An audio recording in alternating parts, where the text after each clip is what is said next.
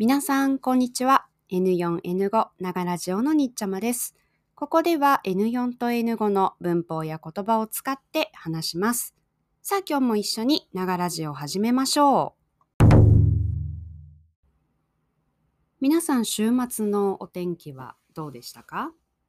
私の住んでるところは、土曜と日曜と雪が降ってますね。日本はちょっと寒い週末だったんじゃないでしょうか。他の国はどうかな？寒い日が続きますが、じゃあ元気に行きましょう。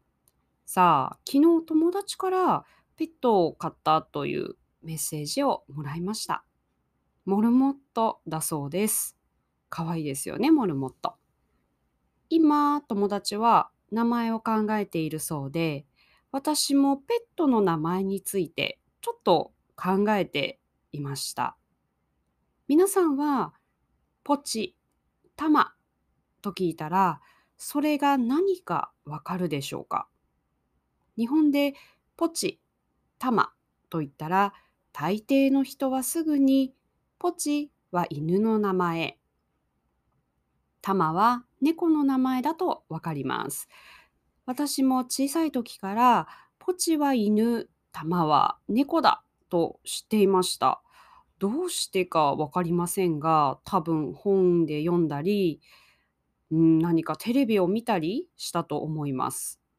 でも、今はあまりその名前は聞きません。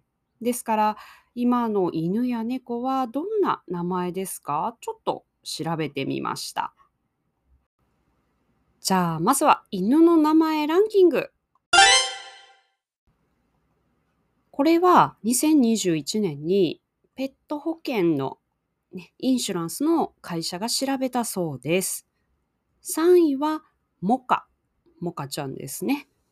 2位はココ、そして1位は麦だそうです。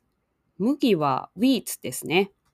他にはマロン、チョコ、小麦、きな粉、ラテ、ちょっと食べ物や飲み物の名前が多いんですよね。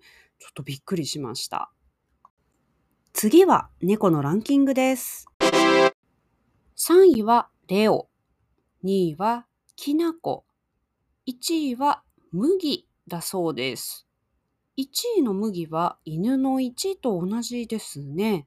他にはマロン、ココ、ラテ、モカなど猫ちゃんもワンちゃんと、ね、猫も犬も同じで、食べ物や飲み物の名前が多かったです。私はどうして動物に食べ物、例えばマロンや麦、チョコなどの名前をつけるか不思議だと思いました。その理由を調べてみました。日本では昔から犬の名前を毛の色、ファーの色で犬を呼ぶ習慣があったそうです。例えば、白い犬なら白ちゃんとか、黒い犬なら黒ちゃんですね。ですから、今も名前がココの犬はココア。ココアは英語でホットチョコレートですが、ココアの色ですからココちゃんです。で、ラテは、あの、コーヒーの飲み物のラテのような色の猫だったり、犬だったりするそうです。ね、ですから毛の色ですね。面白いですね。そして犬の名前は犬の種類で違うことが多いそうです。例えば柴犬は日本の犬ですよね。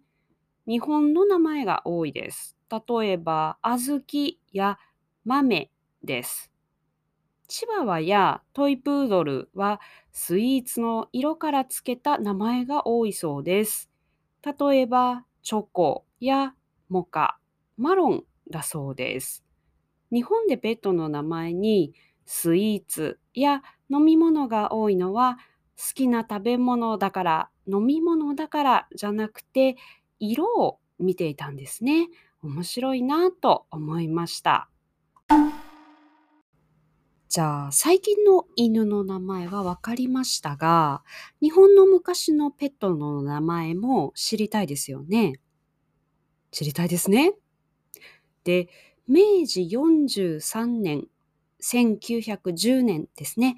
1910年の新聞には犬の名前ランキングがあったそうです。3位は丸、2位はジョン、1位はポチだったそうです。3位の丸は多分体が丸いからですかね。2位はジョン。これは日本の名前じゃなさそうですね。1位のポチ。これは本当によくわからないですね。で、ポチは何でしょうかいろいろな考え方があるそうですが、ポチは英語のスポティが日本スタイルになった名前だそうです。例えば、 spotty、 spotty、ポティ、ポチ、ポチですね。でスポティはあの犬の体にある「てんてんてんてん」です。ディズニーの映画でも有名なダルメシアンという犬は体に「てんてんてんてん」がありますよね。その時代に外国人が日本に連れてきた犬は点々がある犬が多かったそうです。なので、ポチは伝統的な日本の犬の名前だと思っている人が多いと思いますが、実はポチは外国と関係がある名前だったんですね。そして時間が経っていろいろな犬にポチと名前をつけるようになったそうです。英語の影響があったんですね。ちょっとここまであの時間がかかったので、猫はまた時間があったら調べます。はい。で、ちょっと犬の名前についていろいろ調べてたんですけど、ま日本の犬の名前についてもあまりよく知らないことがたくさん出てきて、すごく興味深かったです。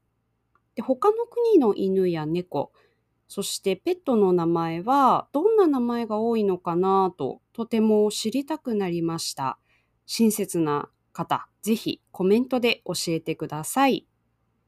今回の話で使った言葉は概要欄にあります。自分で勉強するとき使ってくださいね。それではまた素敵な一日を。